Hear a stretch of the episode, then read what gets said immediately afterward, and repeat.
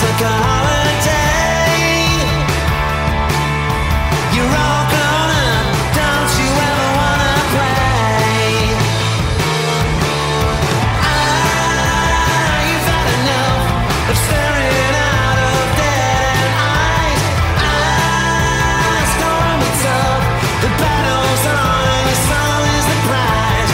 I don't know what it is I'm feeling, I fall out of word when it gets my meaning. Nothing ever lasts forever.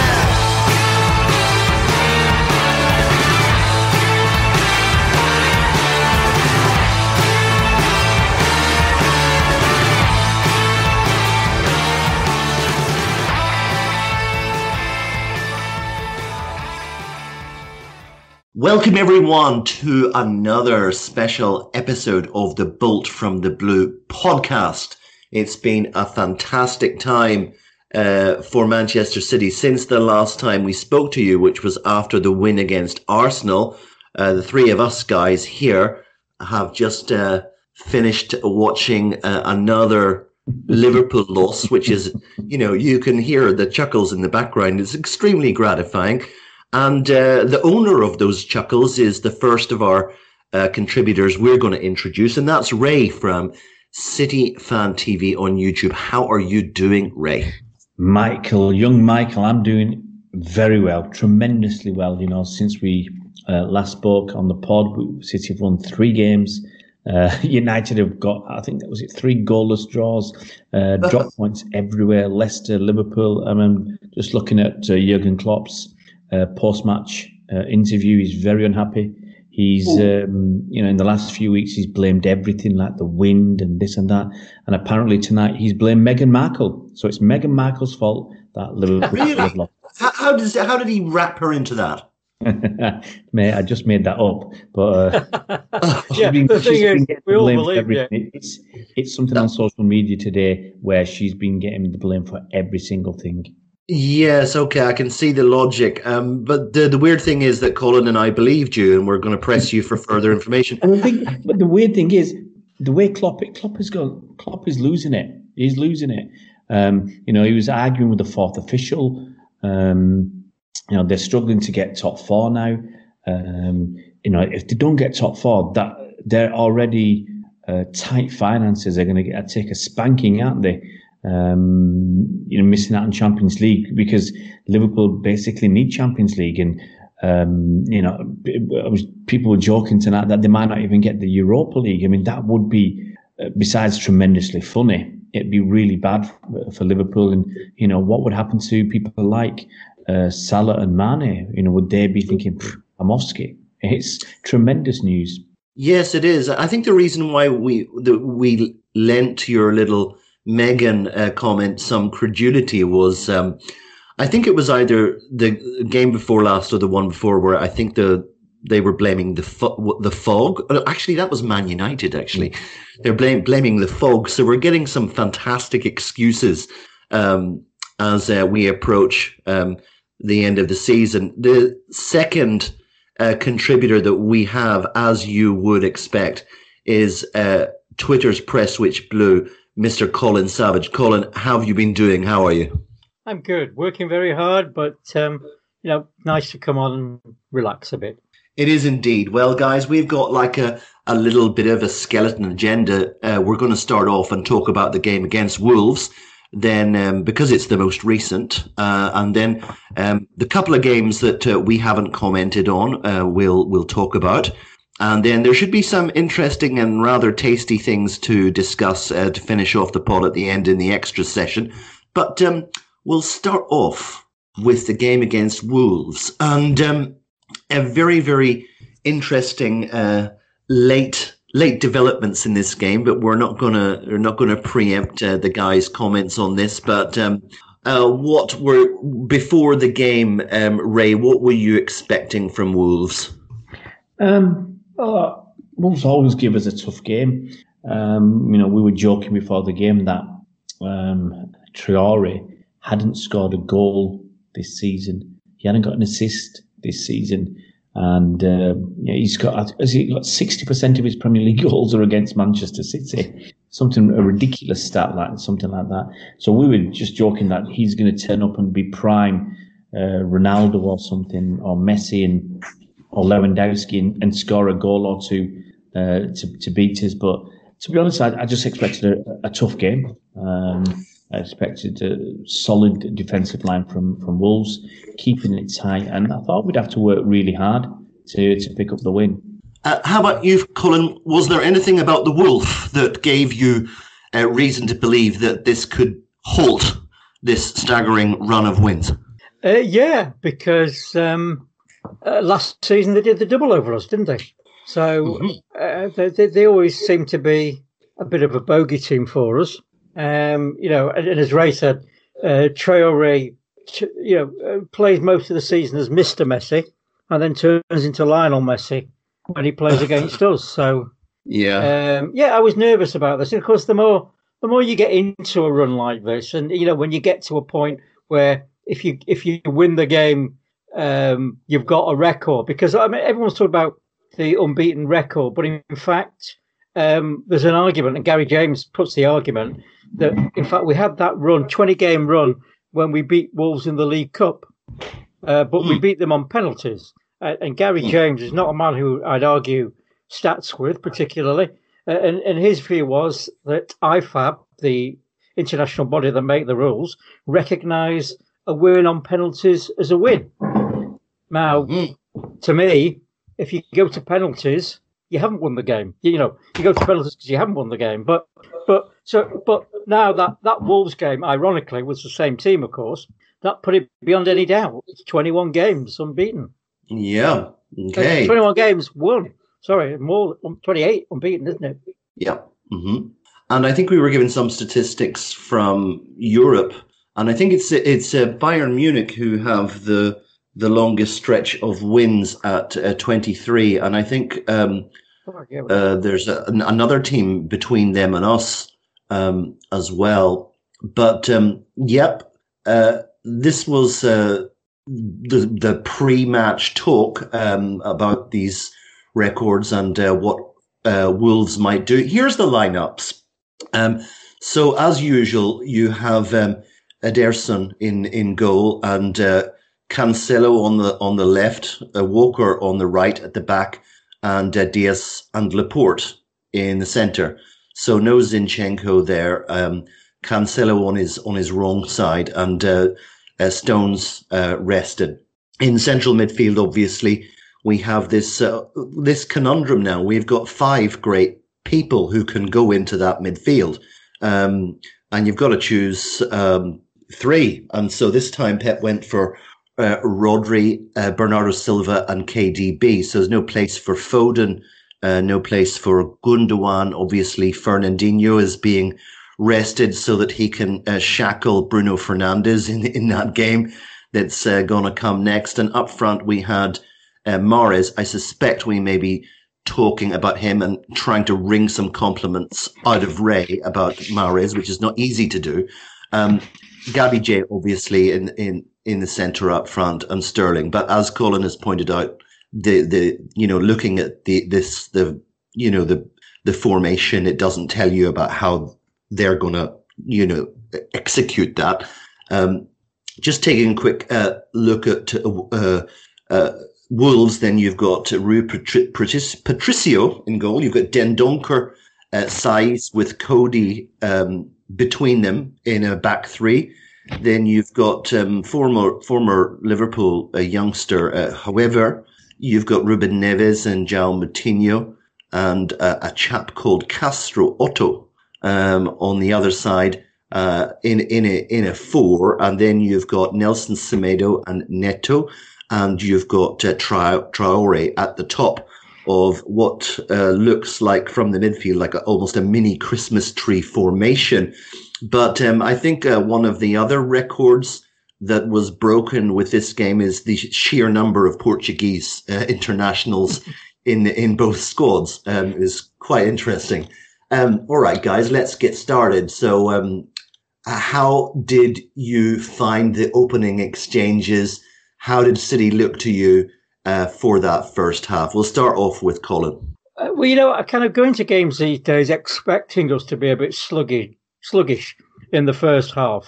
And, you know, one of my most common Twitter comments at 45 minutes is, well, you know, Pep will sort it out at half time. But actually, I thought we were quite good. One of our better performances, we got stuck in quite quickly. You know, Kevin De Bruyne wasn't quite on form. He hasn't been for the last two games. But Rodri was playing well. Bernardo was all over the place. I thought we started off really well. And Ray, what was your feelings about how we started? I mean, my personal view was that first half was fairly dominant. What did you think? Oh, it was a very dominant first half. My only, criticism, which is you've heard it many times, is we were very dominant. We had I can't remember how many passes over 400 passes completed in that first half. It was, but we didn't create too many chances. For all our dominance, we didn't create too many chances in the first half. We scored a goal, obviously, and we had a couple of goals in the last minute or two of the half. Apart from that, I'm not sure. And one of the things about all this control we have, I'd like us to create chances, get that second goal, put games to bed, and then relax a little bit, partly for my own nerves, and partly so that the players can take it easy, conserve some energy, we can make some subs early in the second half.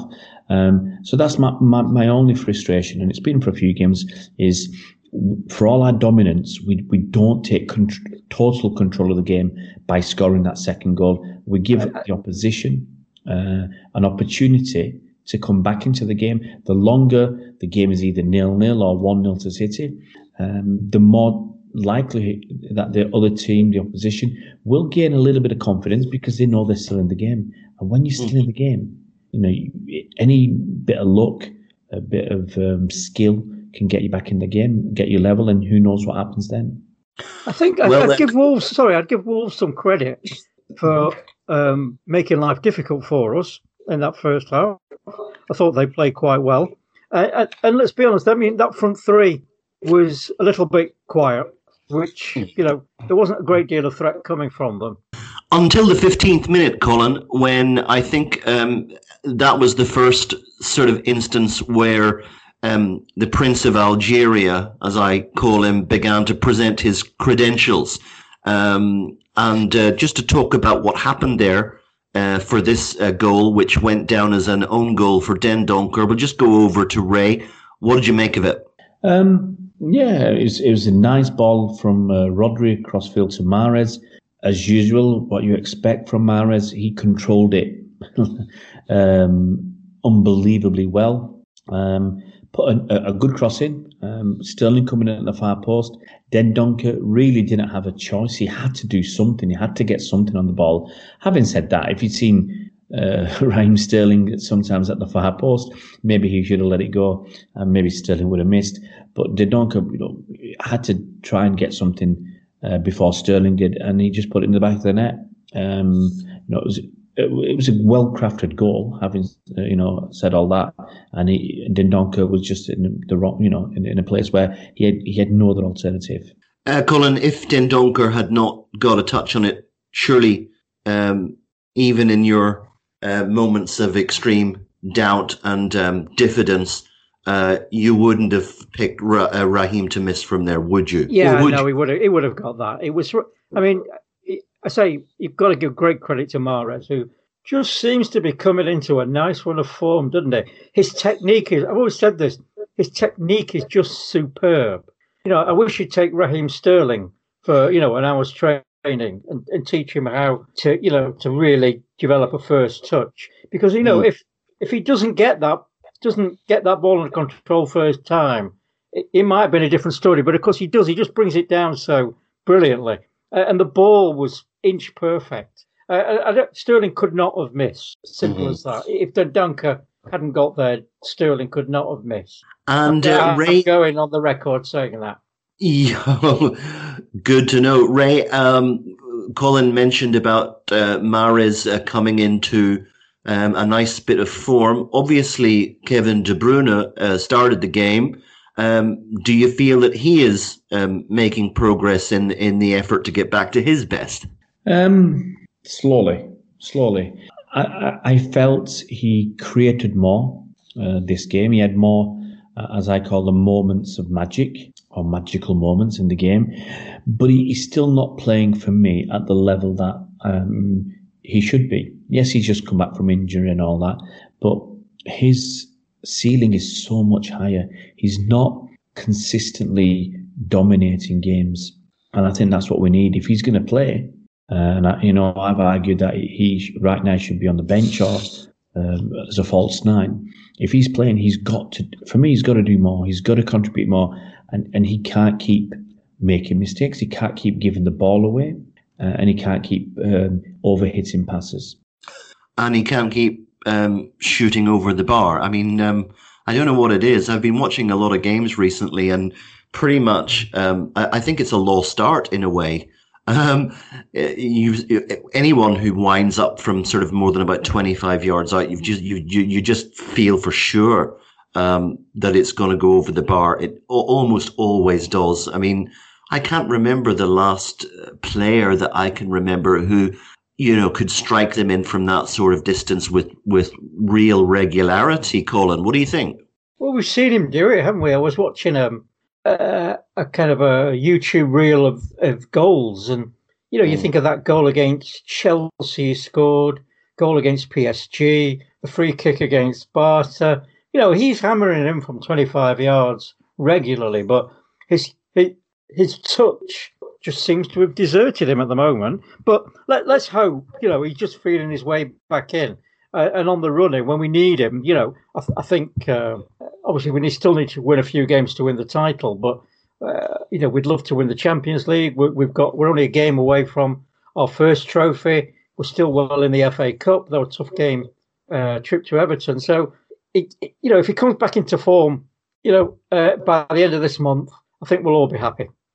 Yeah, I think I tend to agree with Ray that I think I do feel that he is slowly getting back there. Obviously, during the game and certainly a couple of times in the first half, he was on target. Keeper made good save once, and it went just narrowly wide on another occasion.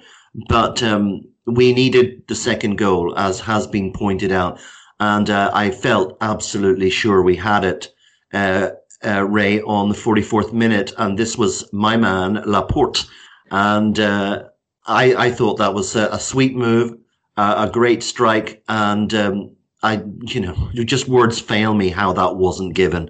Perhaps you weren't so annoyed as I was, but I wanted that second goal, and it was disallowed for offside by the most minuscule of margins. Some people are arguing if you have to draw lines on the pitch for it to work out whether something's offside or not, just give it as a onside.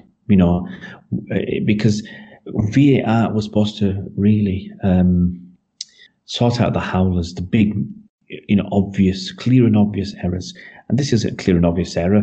The fact that Laporte was offside back because his shoulder was sticking out a little bit more than the defender's foot. I mean, that's it. And, the last I looked, if it's his arm, he can't score from his arm. So it has to be a part of your body that you can score from, and could they really tell that it hit spot on, flush on his shoulder rather than the upper arm? It's just, for me, it's just too tight to call. And I'm tempted to go along with the people who are advocating if you're drawing lines, it's too tight to call. Give the advantage to the attackers and give it a goal. Yeah, I just remember someone on Twitter talking about that they saw it as kind of the shoulder of Laporte, and they said the shoulder is not something that you can score from. And of course, quick as a flash, some City fan showed the gif or the gif of Balotelli scoring with his shoulder, quite famously for City. Colin, if you had the power in a hypothetical world to make a change to the current laws on offside to get rid of these kinds of situations, how would you frame it, do you think? Well, in my professional life, My work is all about solving problems. And to solve those problems, I ask the questions why and what. Excuse me. So the fundamental question is, what are you trying to do with the offside law? And the whole history of the offside law is to stop the attacker gaining an unfair advantage. So it was brought in when teams left an attacker goal hanging. Is that where Gary Lineker got most of his goals from? Well, yeah. That's just, I'm just kidding, Gary. And I, of course, I remember those days, of course, you know, before you remind me. But yeah, joking apart, it was to stop the attacker getting an unfair advantage by basically standing, you know, on the 6-yard box, waiting for the ball to come. And, you know, some of the improvements that have been put in the offside law have helped it. So this, you know, even in my day, I remember, you know, a player could be offside on the left wing when the ball was on the right wing, and the player not involved in play and would still be flagged offside. So obviously that's a change for the better. The interpretation of a player has to be active, or whatever you want to call it. But we've kind of forgotten why we did the offside law. Was Laporte, or you know, and you can look at any other situation. There was one tonight, Timo Werner, was it? Yeah, that's right. You know, Mo Salah. I'm not looking at it from a City point of view. Mo Salah had one a few weeks ago where his toe was offside. You know, is that gaining an advantage? So, as Ray said, I quite agree with what Ray says. You know, if you have to draw a line, if it's not obvious at first sight, then give the advantage to the attacker. If you're going to draw lines, then, for me, the whole of the attacker body should be ahead of the defender. Yeah, that makes sense. Would you even go as far as supporting the daylight theory, where there has to be visible daylight between the attacker and the last man? Yeah. You know, if you're going to do it by drawing lines, then, you know, the line at the back of the attacker's foot, and it should be feet. We shouldn't be talking about arms. It should be feet. Yeah. The line at the back of the attacker's foot should be ahead of the line at the front of the defenders, or level. Mm-hmm. Because that, to me, is where you can start talk about gaining advantage. And I don't know why I even thought of this, but I'd even let the referees decide, is the attacker gaining an advantage by being in that position? Although letting those idiots decide anything that involves common sense is probably not a good idea. Yeah, I think, just to quote Mr. Lineker again, in one of his more sensible tweets, he just made the observation that nowadays level means offside, basically. Which is ridiculous. Let's just go back to the original purpose of the offside law. Yeah. Stop the attacker gaining an unfair advantage. And let's look at the offside law and remember those words, unfair advantage. Someone's toe being in front of the defender's buttock is not gaining an unfair advantage. Someone's pointing. That's one of the frustrating ones. Where someone's pointing where they want the ball, is that gaining an unfair advantage? I don't think so. Mm. It is. It's just really, really one of those things that really is beginning to beggar belief, some of these decisions. And hopefully, some kind of, you know, crescendo will build such that they take action on that. It's hard to know whether that or the laws regarding handball or worse, but perhaps that's a discussion for another time. At the end of the half, just on the stroke of half time, we got a little flash of someone else who put in a sterling performance in the second half, and that's not a reference to Raheem, but rather Rui Patricio, who had a great game second half, made a very sharp save from a Bernardo header. Unfortunately, Bernardo Silva basically skied the rebound, and that's where the first half ended. Was there anything else in that first half that you guys would like to mention, or shall we proceed on to the more interesting second half? No, as we said, it was a dominant first half for us, but one goal is never enough. It is indeed, and no one that I saw anyway on Twitter was getting ahead of themselves. We move into the second half, no changes to either side, and we're just wondering, what's going to happen. Are we going to fall foul of Mr. Baby Oil? I think they're calling him Ray. I didn't realize this, but apparently Adama Traore has the habit of covering his upper body in baby oil so that people can't hang on to him. I don't think he doesn't need baby oil. You can't hang on to his muscles. He's that exactly. Yeah. Yeah. I think he could give. Where you're going with that, Michael? Actually, with baby. Yeah, I can certainly understand that, but he was showing himself just a little bit. Looked quite promising in the opening minutes of the second half, but his influence was not really felt too much in the game.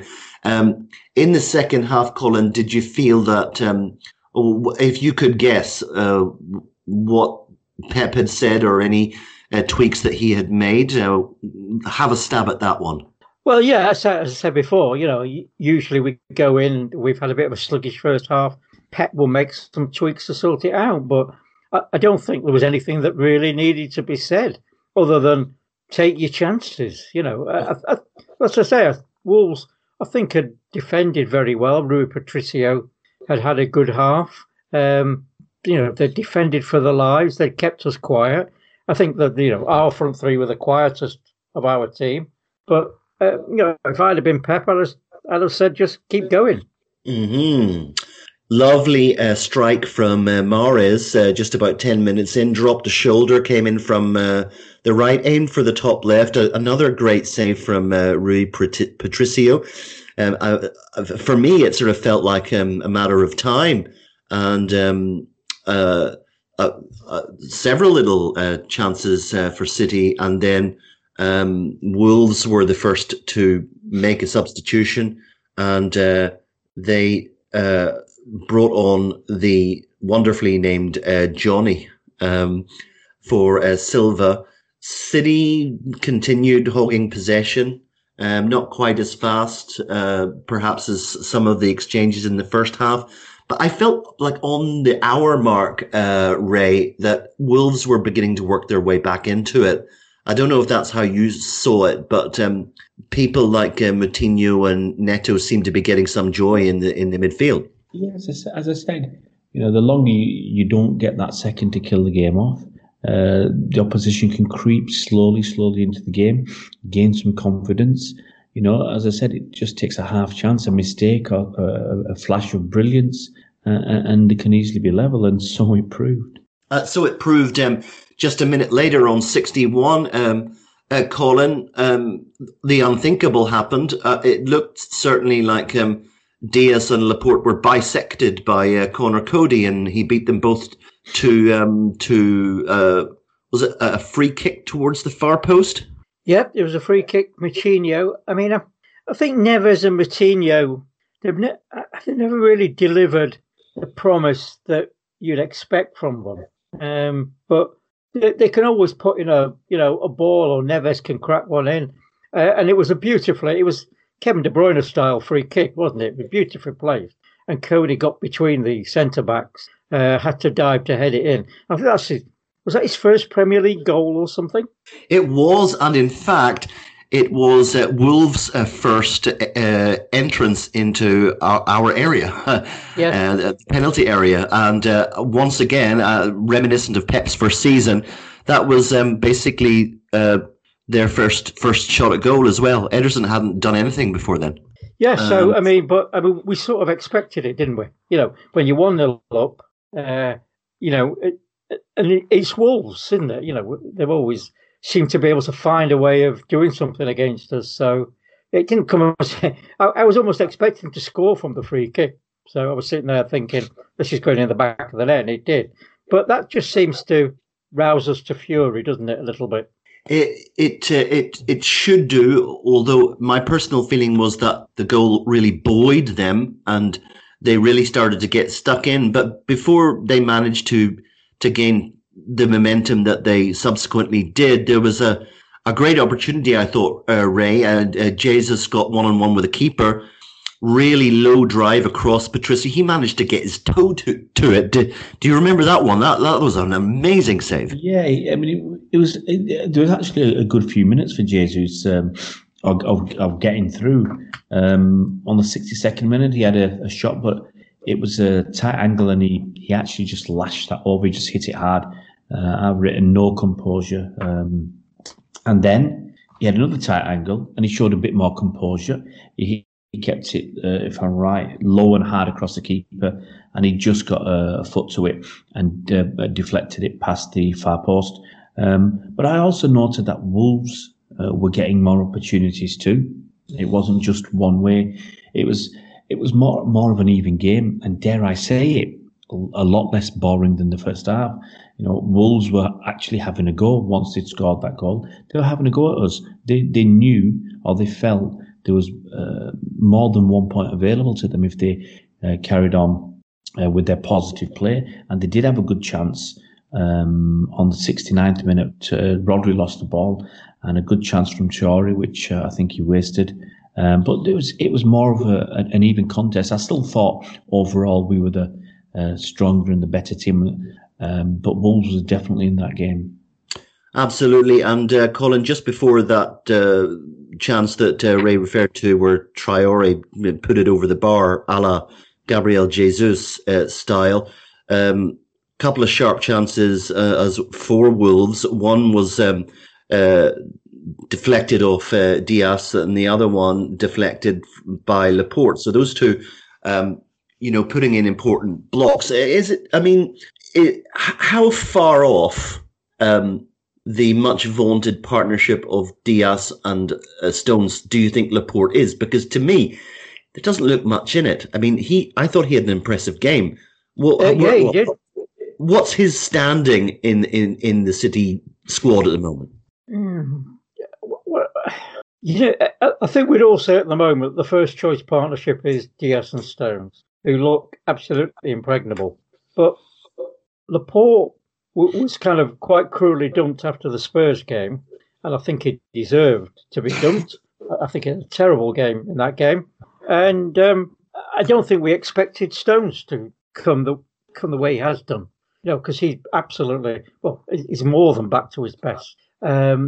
So I think Laporte at the moment has got to be the third choice. But when he's come in now, he seems to have learned his lesson. He's worked hard. When he's come in, he's done very well. Mm-hmm.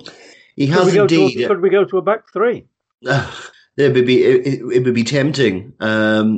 Ray, Wolves started to get a bit tasty. From about the 70th to the 80th minute, you'd got like one crunching tackle from Moutinho on Rodri.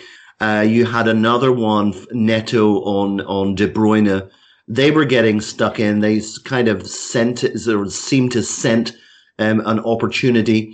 But sort of normal service, I thought, was it returned 3-4 minutes later. There was a glorious incident. I don't know if you remember this back heel from Sterling back heel. Yeah, do you remember that one? Yeah, Mahrez was involved yet again. He was putting in some tasty crosses for a change. Sterling got a back heel to one of them. It just drifted past the far post. That would have been some goal, and it'd have been the kind of goal that there'd be a gif, and we'd be replaying it for weeks on end, looking at how wonderful that was. It was a nice bit of skill from Sterling. It's a shame he didn't score. He had another opportunity a few minutes later where he shot just wide, and I think it clipped the post. As it went, he just couldn't get enough bend on it.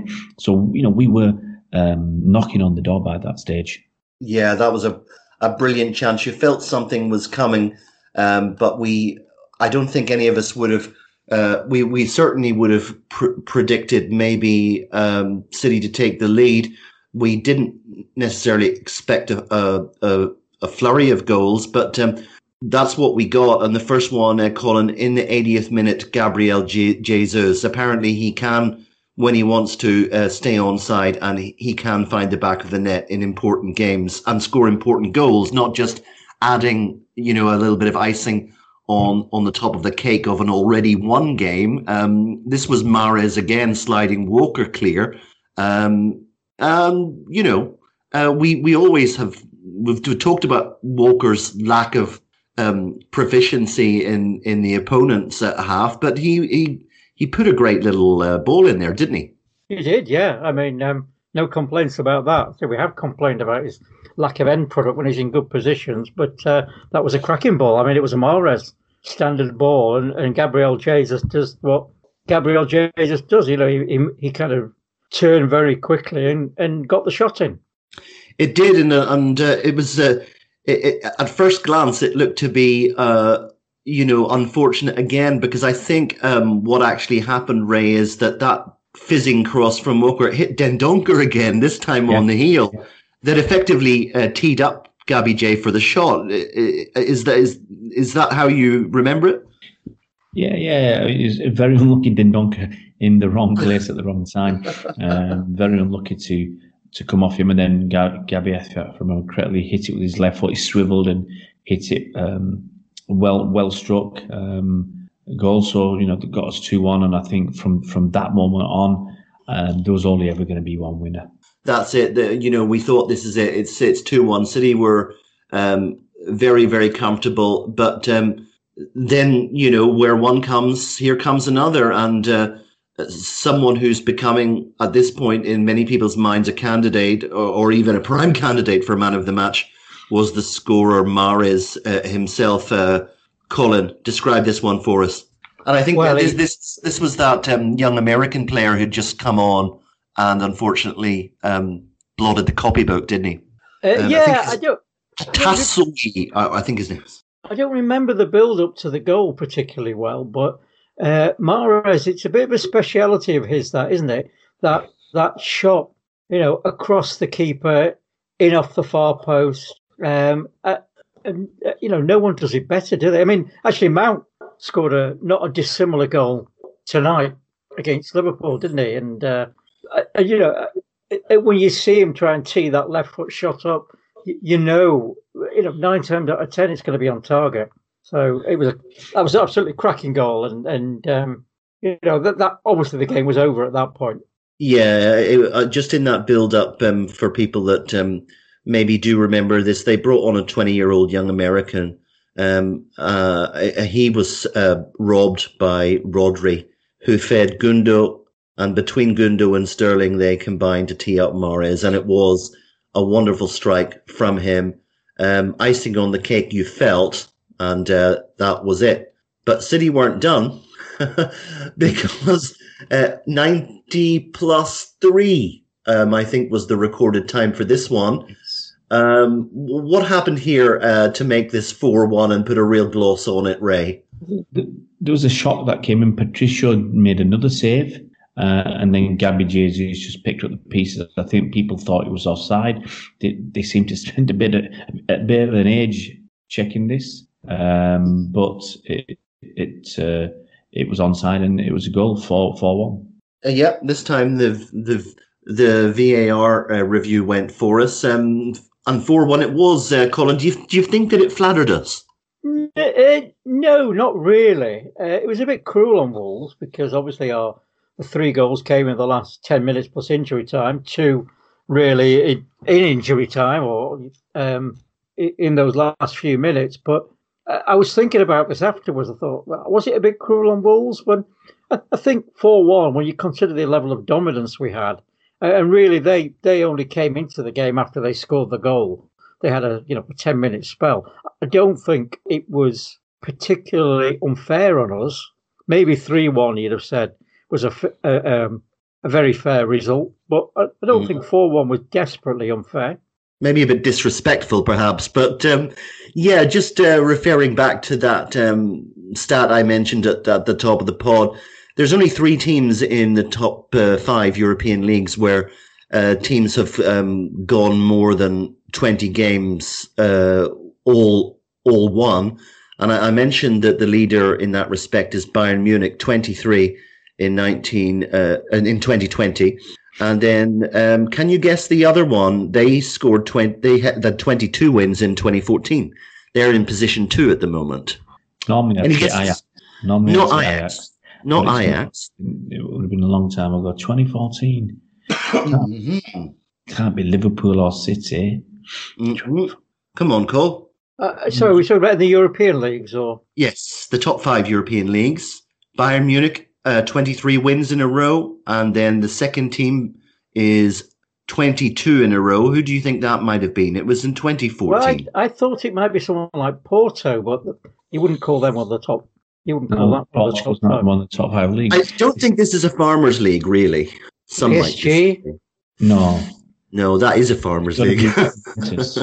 Okay, I think I might have to put you out of your misery. This is Real Madrid. Oh, of course, yeah. That was my other guess. Anyway. Yep. Okay. Now, the person we were talking about a little bit in this game, Riyad Mahrez, who was very impressive. He's now scored 30 goals. Well, he's been involved in 30 goals and 38 starts in all competitions, 15 goals, 15 assists, despite, you know, the evidence of your eyes, which suggests that he's desperately inconsistent. I just got a little bit of confirmation here about the point that I mentioned earlier. There were more Portuguese players starting in this game between City and Wolves than in any other Premier League game in history. There was 8. How many started then, Mike? The 8, wasn't it? The answer to this one is 8, and that's the record. Mm-hmm. 7 started. Silva came on. He was the 8th. Okay, well, involved then rather than starting. Yes. Okay. And another, just an interesting one to finish off with is Man City have made more changes to their starting 11 than any other side in the Premier League this season. That's 79 changes. Tinkerman, indeed. Yeah, you remember the former manager back in the day who first earned the name Tinkerman? Yeah, Ranieri. Ranieri, that's right. My pal. Ranieri. Whenever I was working in London, he actually signed up for English lessons, and that's how we know that he might have been coming to England, and he started managing Chelsea. Fantastic. All right. So a brilliant result. And going back in time a little bit, guys, I just wonder if we're not going to go through this in very detail, but there were two games that BFTB hasn't really covered. Let's start off with the one before this game against Wolves. 2-1 win against West Ham. Ray, any comments on that? Obviously, a very vital win, but what are your recollections or comments about that one? Oh, my comments. I thought we were too slow. I felt there were far too many changes. Too many players who haven't played much recently. People like Torres, Aguero, KDB, even Walker and Fernandinho, they haven't had much game time recently. To put so many players in one game, I thought it really threw us off balance. For me, I would have had at least one of Foden or Sterling, and one of Bernardo and Cancelo. I think they would have made a big difference. And for periods of that game, it felt like early season City. It felt like the City that were, huffing and puffing and struggling a bit. West Ham offered a reasonable amount, especially that second half. I didn't think KDB offered a lot. We didn't really have a go at them the way I thought we could have done. They have a lad at left back called Ben Johnson, and he got an early yellow card, and Mahrez wouldn't run at him. I didn't understand that. He didn't take him on for ages. And you just think, a young lad, he's on a yellow card. He's worried about making a mistake, especially near the box or in the box. Run at him every time you got the ball. See if you can get him sent off. See if you can make him make a mistake. And actually, I think our second goal came from that. Mahrez actually ran at the kid, and I just think the kid delayed a little bit. Mahrez got the run on him, went on the outside, put the cross in, and we ended up scoring. But I've got to say, West Ham had one player that really interested me. That Jesse Lingard. I think he could go places. Oh, Jay Lings. It is comforting, isn't it, Colin, to know that when your front men aren't doing it, your two central defenders can put the ball in the net. And Diaz scored 31st minute, Stones in the 68th. They flanked, obviously, the goal by Michail Antonio. But it's been a while since we've seen, regular goal-scoring centre-backs. Did that please you? Well, yeah, I just said it was like Pep's such a genius. He's even got the centre-backs playing as false nines now. Yeah, that was a tough game against West Ham. We weren't at our best. But again, it was watching West Ham play was a bit like watching us play, wasn't it? They, the movement was good. They broke very quickly. They defended very well. And, the chosen one has got them playing some great stuff. And let's hope... They can stick to it and end up in the top four. Yes, one player that he seems to have reinvigorated a little bit, the aforementioned Mr. Jesus, who scored the second goal in a 2-0 win against Borussia Mönchengladbach, Ray, in the Champions League. Nice little cushion to take into the next game. Let me try to wring out of you some comments about Gabby J, and has he been sort of maybe altering your opinion a little bit, or what do you think? He hasn't yet. I mean, look, I'm just looking at my notes. Gabby J, 53 minutes, fluffed his lines again. When will he learn? And that's the thing, for all the good stuff he does, all the wonderful running, hard work, coming back to collect the ball, laying it off, good, fantastic team play. For me, he still isn't clinical enough. And I know he practices, it's on his mind, but he just needs to be a lot more clinical. And I've said it since the early days. That's the only issue for him. Besides, he's better at not getting offside. He needs to work on his heading, because I think half the headers he does hit his shoulder.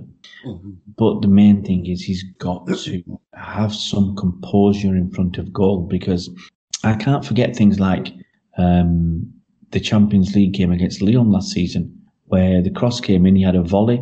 All he has to do is hit it reasonably well on target, and it should be a goal from the distance he's out, and he fluffed it. So it's just getting that consistency in front of goal, quality, and composure, not flashing hard or hitting the ball as hard as you can, not worrying where the keeper is, because if you hit it straight at the keeper, there's a good chance he's going to save it. You've got to put it in the net rather than just smash it as hard as you can.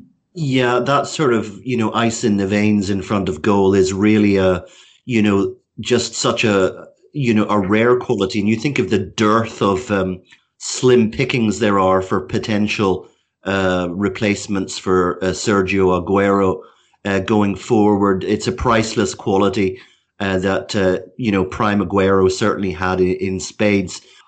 I do agree with you, Ray, and it always seems to me that when Pep really continually bigs up a player, as he's been doing with Gabriel Jesus, he's doing that publicly, really to try to put some confidence into the guy, because he feels the same way that you do. That he should be doing a little bit better, but there has been a marked improvement.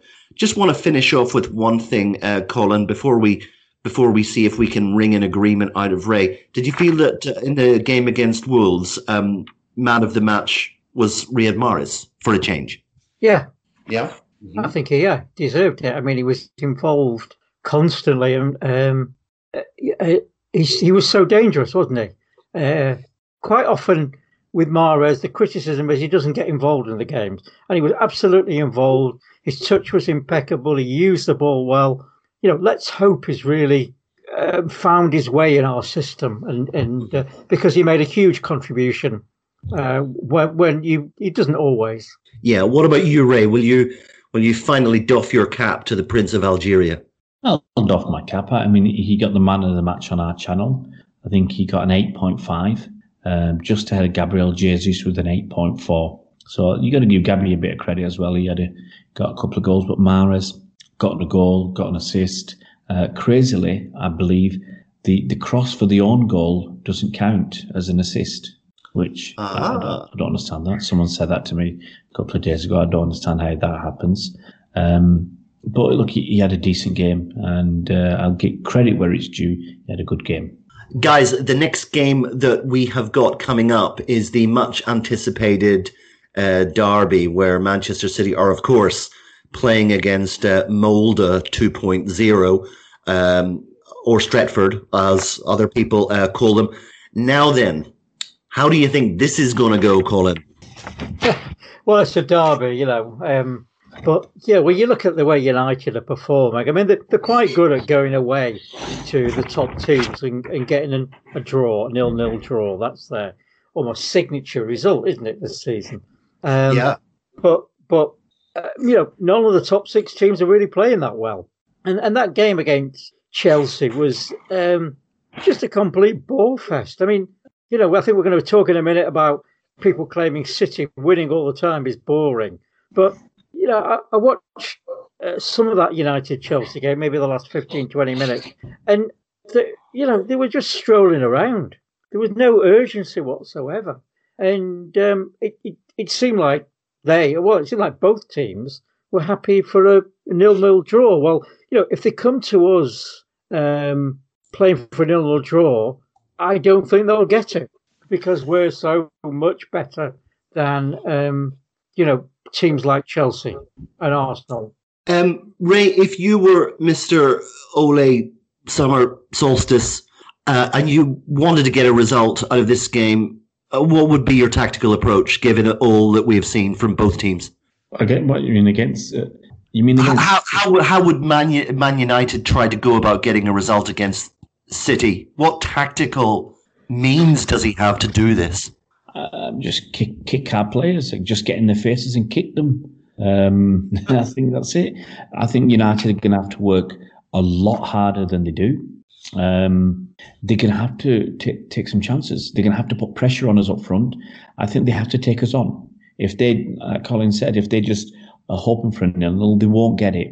You know, if they play for a 0-0, they won't get it. So they've got to look at... the situation is now for United, and we'll talk about the table in a bit. They cannot afford, really, to get another draw. They can't afford to get another draw because a lot of teams are catching them up. You know, the last two games have been draws. They've drawn four out of the last five games. So teams are sneaking up. Chelsea are sneaking up. Everton are sneaking up. Even West Ham are sneaking up on United, and a draw in this game isn't enough, because that gives all these other teams, and Everton and West Ham have got games in hand, even Spurs and Aston Villa have got games in hand. Everybody can get very close. A draw just asks, you know, a draw puts United under tremendous pressure, and it just means they're going to fight for the rest of the season to be in that top four, where realistically they, you know, 4 or 5 games ago, they thought it was a gimme, and they could start to focus on their Thursday night football Europa League campaign or something. And they're now in a really tough battle. So they're going to have to go for it. They're going to have to actually go for a win, which I don't think they want to do. But they're going to have to do what teams are not doing generally. But look, as I said, look at what Wolves can do. Look at what West Ham could do against us. They have to go for it. They can't just hope to, you know, hold out and then get a lucky goal. Try and keep it narrow at the back. Try and double up on our wingers if they can. Try and stop our false nine. I think we will play a false nine against United. But put a lot of pressure, if they can, on our defenders, and if they get a chance, they've got to be clinical. Yes, I probably, you know, another thing is what it seems it would take would be a really great slice of luck and possibly a controversial VAR decision as well. But let's take a look at the table now, guys. Obviously, you've got that lovely, satisfying row of green-coloured wins for Man City, who are now 14 points clear. United, as Ray referred to, they've now drawn 4 out of 5, and I think Colin is perfectly right to say that the 0-0 is their signature score. I hope it's not the score when we play them. But a question I wanted to ask Colin, with this number of games down, if you had to bet which three teams were going to join City in the top four, and you had to put money on it, a considerable amount, what would be your three picks? Well, I think if I had to put money on it, I'd go for United and Chelsea, and I think I'd go tempted to go for Everton. Right, so you think Leicester might drop out of... Leicester do tend to bottle it a bit at this stage of the season, but of course, what I'd be happy to lose money if it was Leicester, West Ham, and Everton with us. Mm-hmm. Mm-hmm. What do you reckon, Ray? Leicester, I think with Leicester, their problem is they've lost to Maddison and Barnes. Barnes is out for the rest of the season, I think. So I think that's certainly going to hurt them. Mm-hmm. So I think they could well drop out. I think United, they'll keep plugging away. It depends how a lot, if they lose to us, how that affects them. But I think they keep plugging away. I'll go Man United, Chelsea, because under Tuchel they're hard to beat, and they're scoring goals, not enough goals to win games. And I'm going to say Liverpool. Even with 4 losses in 5? Yep, 5 losses in 6, Michael. I'm going to say Liverpool simply because they still have quality. They have issues, but they still have quality. Fabinho was back tonight. Obviously, Henderson's out for a while. And I think defensively, they will be stronger with Fabinho there overall. Against most teams, I think that back line is good enough. And at some point, they will start scoring. So I'll say Liverpool because, they're not far off the top four. They're 4 points off Chelsea. So I think it's doable. But I don't mind being wrong. Yeah. I'm not sure I agree with Ray on that point, Colin. Considering how often Chelsea got in behind them, but the one argument in favour of that is that a lot of their games will be against teams much lower down. What do you think? Well, it doesn't seem to matter, does it? Burnley, Brighton beat them. Of course, they beat Sheffield United, but Sheffield United are doomed. So, it hardly means a resurgence. They didn't look very impressive tonight. There's a lot to admire about Liverpool. Their positioning is good. They move the ball well. They find each other well, but there's no penetration there at all. I keep saying this. I think teams have worked them out, and the front three look very, very tired. All right, Jota's back. I may make a bit of a difference, but I don't know. You can't all fall on his shoulders. And the thing is, if Liverpool were in 5th, you'd say, yeah, I think they maybe got a chance. But you look at Spurs, a point behind them. And Everton, Spurs and Villa. I've got 2 games in hand against both Everton and Spurs. Now, if Everton win their game on Monday, I think it is, against Leeds, they will be 6 points ahead of Liverpool. And they've still got to play Villa, one of Villa's games in hand. Spurs have got to play Villa. So you could see whichever way those results go, Liverpool could drop back another place. And the more teams you've got above you, the harder it is for you to get that 4th place. Simple as that. It is. Here's the funny thing, guys. If I'm right, we've got United coming up. Liverpool can only get a maximum of 11 points above, I think, to 76 points. And we're on 65 right now. So if we win our next 3 games, I think, that's United, Southampton and Fulham, that's Saturday the 13th of March.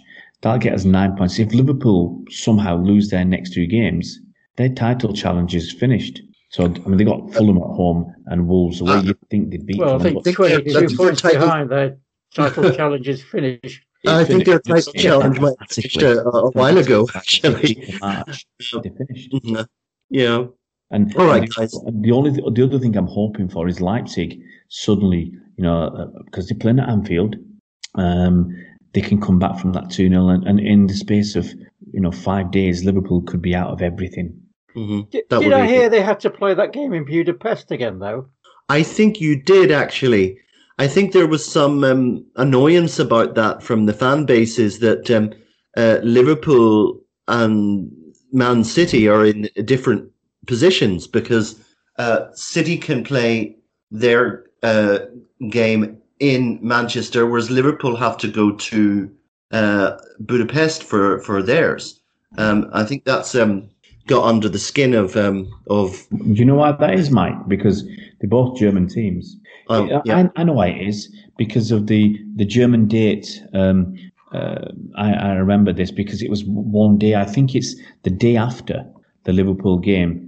That, if I'm right, if I'm trying to get back in the depths of my mind, the rules change in Germany. So right now, if the German players came over, they would have to quarantine when they went back. But I think the rules change sometime in March after Liverpool have played Leipzig and before City played Borussia Mönchengladbach. I think that's what it is. Yeah, I think that it's not looking good for the red fan base, and as Liz Chapman pointed out on Twitter just a little bit earlier, when it starts to go wrong for Klopp, she says it generally goes spectacularly wrong.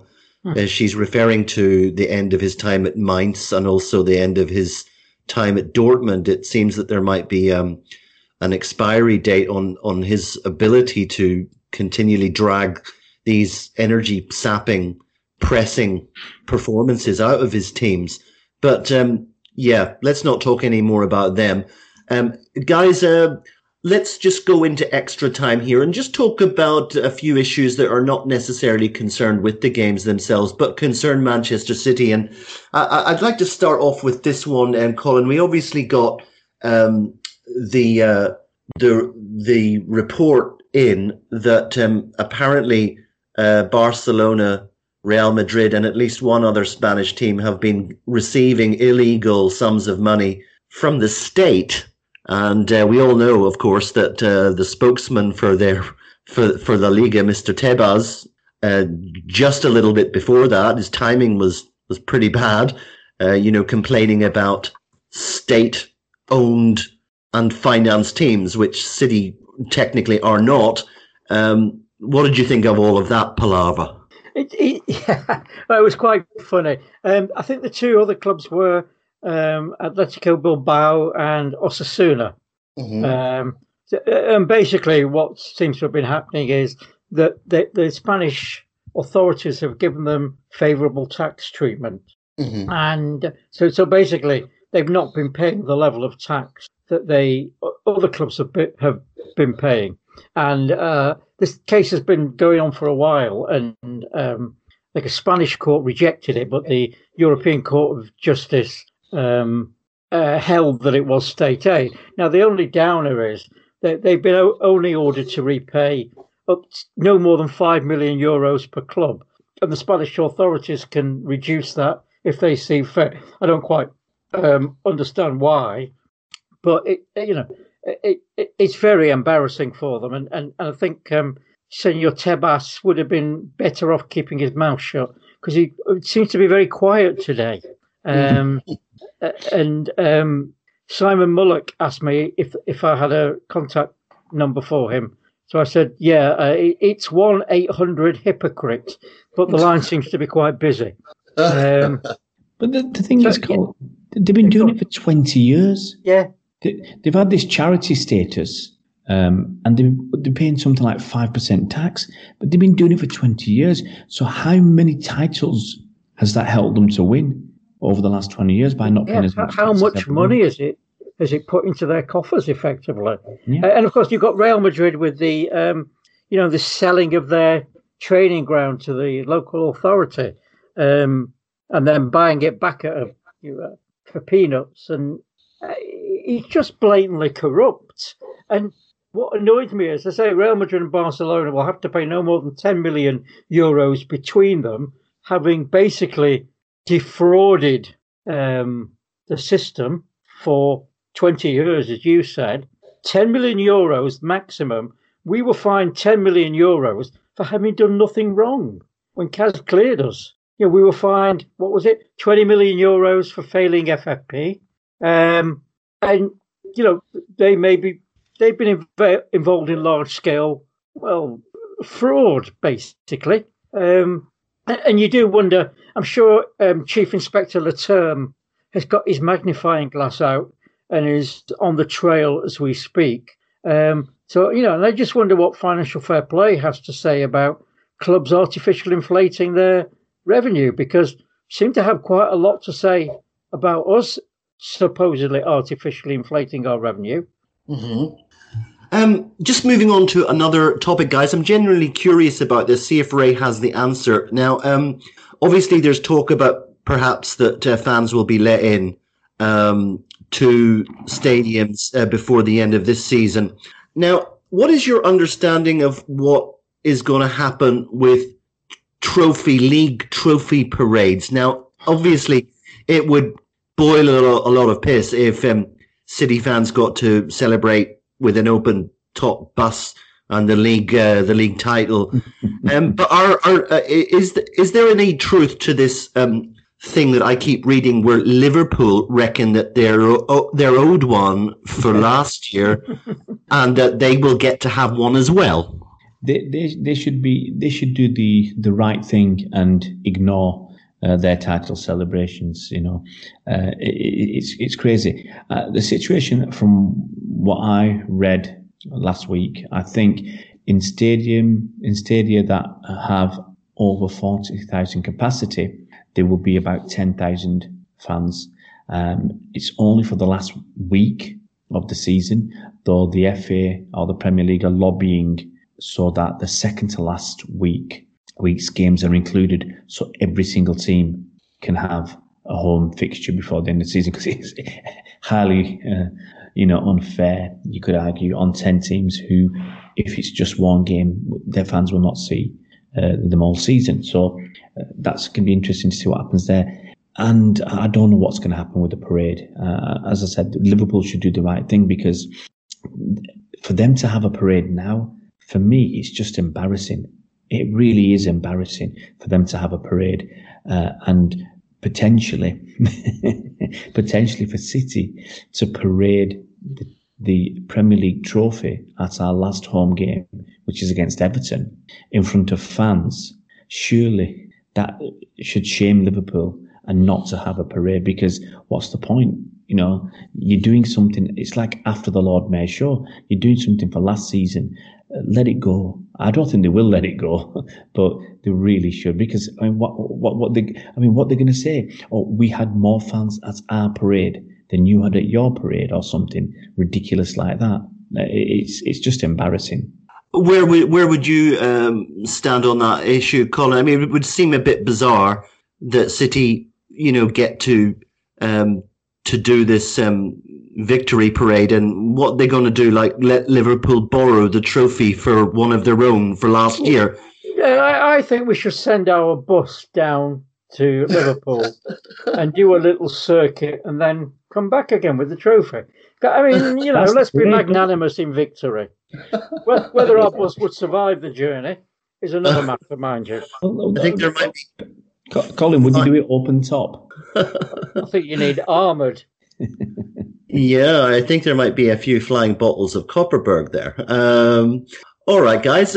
Any other issues before we bring this to a conclusion? Can I talk about fashion just very briefly? Sure. Pep's been wearing this D-squared coat with it's like an elegant coat, long black coat with the Manchester City logo on the back, and fans have been trying to see whether if they can buy this coat. It'll cost. It's a D-squared coat, so it's going to cost a pretty penny. But 1,700 quid, I think. How much? 1,700, 1,700. 1,200 or 1,700. Wow, yeah. Wow. And also, Pep's been wearing this open arms sweatshirt, which is interesting. Some fans have been complaining, opposition fans, of course, that he's wearing a political symbol, because Open Arms are a charity, I think Spanish charity, who their aim is basically to pick up, let's call them travellers in the sea So they pick them up, I believe, and look after them. So he's been wearing that. People have been trying to get that as well. Mm-hmm.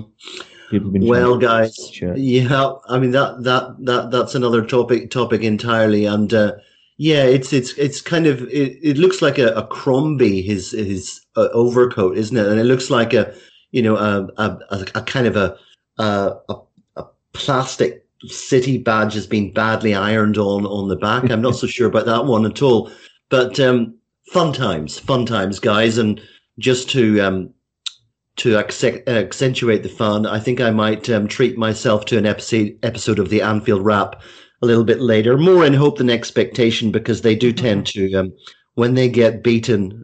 This is the fifth. In their 129-year history, I've just learned, they've never lost 5 league games in a row. So that's another record. This time it's for them.